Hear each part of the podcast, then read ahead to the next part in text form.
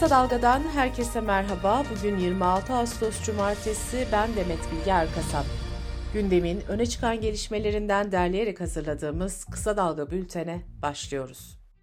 Muhalefet partilerinde tüzük, kurultay, kongre hareketliliği sürüyor.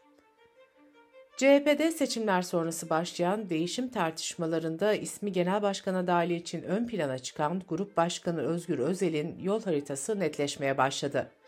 BBC Türkçe'den Ayşe Sayın'ın haberine göre adaylık konusunda kararlı olan Özgür Özel, vizyon belgesini gelecek hafta, adaylığını ise Eylül'ün ilk haftası kamuoyuna açıklamayı planlıyor. Kapatılma riskine karşı tüm çalışmalarını Yeşil Sol Parti'ye devredecek olan HDP bu devir kararını hafta sonu Ankara'da gerçekleştirecek kongrede alacak. Kongrede ayrıca eş genel başkan seçimi de yapılacak. Gazete Duvar'dan Ceren Bayar'ın aktardığına göre seçimlerin ardından yeniden eş genel başkan adayı olmayacaklarını açıklayan Pervin Buldan ve Mithat Sancar'ın yerine Sultan Özcan ve Cahit Kırkazak gelecek. İyi Parti'de ise gözler bugün Genel Başkan Meral Akşener'in Afyon'da yapacağı açıklamalara çevrildi. Seçimlerin ardından tek konuşmasını partisinin kurultayında yapan Akşener, seçimlerden sonraki ilk halk buluşmasını gerçekleştirecek. Meral Akşener'in ittifak mesajı vermeyeceği, iktidar olmak için izlenecek yol haritasını anlatacağı belirtiliyor. Cumhurbaşkanı Recep Tayyip Erdoğan ise dün Bitlis'te yaptığı açıklamada muhalefetteki tartışmalara değindi ve ölmüş atı kamçılamanın kimseye faydası olmaz dedi.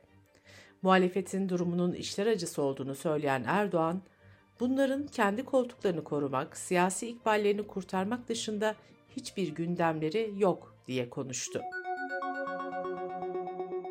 İstanbul Büyükşehir Belediye Başkanı Ekrem İmamoğlu'nun siyasi kariyerini etkileyecek hakaret davasında önemli bir gelişme yaşandı.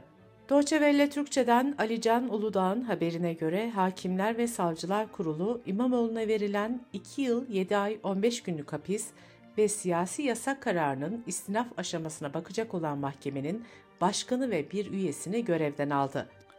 Görev değişikliğinin ardından İmamoğlu davasının öne çekilmesi bekleniyor. İstinafın kararından sonra dosya son hüküm için Yargıtay'a gönderilecek. Diyarbakır Cumhuriyet Başsavcılığınca hazırlanan iddianameye göre IŞİD aralarında Türkiye'nin de bulunduğu birçok ülkede yeniden yapılanıyor. Artı gerçekten Hale Gönültaş'ın haberine göre silahlı eğitimin Gürcistan'da verildiği, Türkiye'den Batı Afrika'ya cihatçı akını yaşandığı öne sürüldü. Mektebi Furkan adı altında gerçekleştirilen yeni yapılanmanın faaliyet gösterdiği ülkeler arasında Türkiye'nin yanı sıra Gürcistan, Azerbaycan, Rusya, Ukrayna, Çeçenistan, Mali, Uganda ve Sudan bulunuyor. Ulaştırma ve Altyapı Bakanı Abdülkadir Uraloğlu, İstanbul'da olası bir deprem için hazırlıkların sürdüğünü ve bu kapsamda köprü halatlarını da yenilemeye başladıklarını söyledi. Uraloğlu olası bir depremde tahliye planını anlatırken Çanakkale istikametinden Osman Gazi Köprüsü ve Kuzey Marmara Otoyolu'ndan tahliye ve acil yardımın yapılacağını söyledi. Bakan Uraloğlu ayrıca Kanal İstanbul'u ertelemediklerini de sözlerine ekledi. Aile sağlığı merkezlerindeki aşı sorunu ile ilgili basın açıklamalar yapan Şanlıurfa Aile Hekimleri Derneği Başkanı Yusuf Eryazgan'a halkı yanıltıcı bilgiyi alenen yayma suçlamasıyla dava açıldı. Diken'den Mesude Erşan'ın haberine göre savcılık, Eryazgan'ın meslek örgütlerinde görev almasının da engellenmesini istedi. Tatil için Yunan adalarına tekneyle giden Esas Holding'in yönetim kurulu başkanı Ali Sabancı ve eşi Vuslat Doğan Sabancı denizde Zodiac botta geçirdikleri kazada ağır yaralandı. Sabancı çiftinin iki çocuğunun kazadan yer almadan kurtulduğu öğrenildi. Kısa Dalga Bülten'de sırada ekonomi haberleri var. Merkez Bankası'nın sürpriz bir kararla faizi 750 bas puan arttırmasının yankıları sürüyor. Amerika'nın büyük bankalarından JP Morgan yıl sonu için politika faizi ve enflasyon tahminlerini 5'er puan arttırdı. Kurum yıl sonu için politika faizi tahminini %30'dan %35'e yükseltti.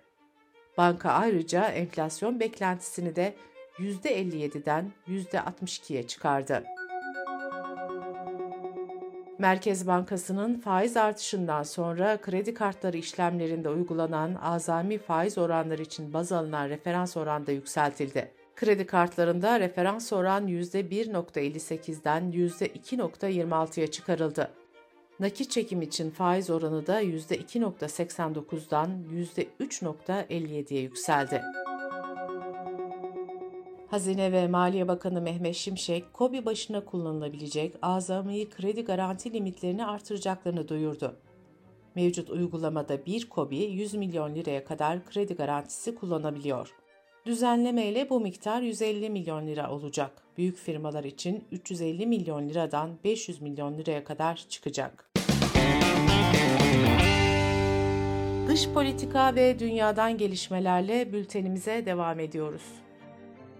Kremlin sözcüsü Peşkov, Rusya Devlet Başkanı Putin ile Cumhurbaşkanı Erdoğan arasındaki görüşmenin en kısa zamanda gerçekleşeceğini söyledi. Rus paralı asker grubu Wagner'in kurucusu Prigojin'in içinde bulunduğu uçağın düşmesi sonucu ölümü gündemdeki yerini koruyor. Rusya lideri Putin, Prigojin'in ailesine başsağlığı diledi ve soruşturmada sonuna kadar gidileceğinin sözünü verdi. Prigojin'i 90'lı yılların başlarından bu yana tanıdığını dile getiren Putin, Prigojin kaderi karmaşık ama yetenekli bir adamdı ve hayatında ciddi hataları vardı, dedi. ABD Savunma Bakanlığı Pentagon ise Prigojin'in öldürüldüğünü iddia etti. İngiliz makamlarından da konuyla ilgili açıklama geldi. Prigojin'in öldüğü uçak kazasının arkasında Rusya İç İstihbarat Kuruluşu Federal Güvenlik Servisi'nin bulunduğunu iddia etti. Hollanda ve Danimarka'nın ardından Norveç'te Ukrayna'ya F-16 tipi savaş uçakları hibe edeceğini duyurdu. Oslo, Ukrayna'ya 5 ila 10 arasında F-16 hibe etmeyi planlıyor. Ukrayna Devlet Başkanı Zelenski'nin açıklamasına göre Danimarka 19, Hollanda ise 42 adet uçak gönderecek.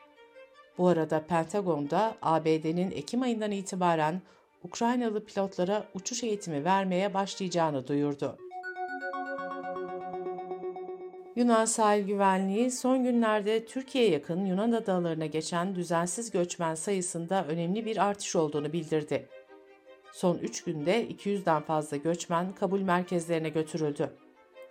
Atina'daki muhafazakar hükümet göç ve iltica politikalarını giderek sertleştiriyor. İnsan hakları örgütleri Yunan hükümetini göçmenleri yasa dışı biçimde sınır dışı etmekle suçluyor. Atina ise bu iddiaları reddediyor.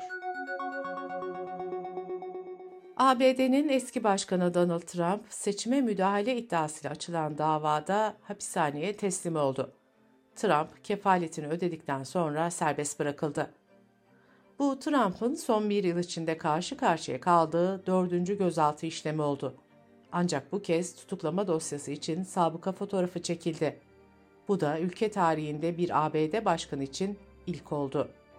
Trump sabıka fotoğrafını sosyal medyada paylaşarak asla teslim olma dedi. Alman ekonomisindeki durgunluk senenin ikinci çeyreğinde de devam etti. İhracatta düşüş yaşanırken inşaat sektörünün ciddi bir kriz içinde olduğu belirtildi. Almanya Merkez Bankası da içinde bulunduğumuz senenin üçüncü çeyreğinde de ekonomik durgunluğun devam edeceğinin sinyalini verdi. Uzmanlar 2022'nin son çeyreği ile 2023'ün ilk çeyreğinde kaydedilen küçülmeyi resesyon olarak nitelendirmişti. Avrupa Birliği'nin Facebook, Google, Instagram ve TikTok dahil 19 sosyal medya ve teknoloji şirketine yönelik sıkı denetim içeren yasası yürürlüğe girdi. Online alışveriş sitelerinde kapsayan yasa tüketiciyi korumayı ve telif hakkı denetimini zorunlu kılıyor. Yasa dışı ve kopya ürünlerin şikayet edilmesi, hızlıca platformlardan çekilmesi de yeni yasanın getirdiği şartlar arasında yer alıyor. Yasa, reşit olmayanların korunması için de sıkı içerik kontrolünü içeriyor. Bültenimizi kısa dalgadan bir öneriyle bitiriyoruz. Uğur Vardan, Bağış Erten ve Batuhan Herdem'in mahalle futbolunu konuştuğu rejenerasyonu kısa dalga.net adresimizden ve podcast platformlarından dinleyebilirsiniz.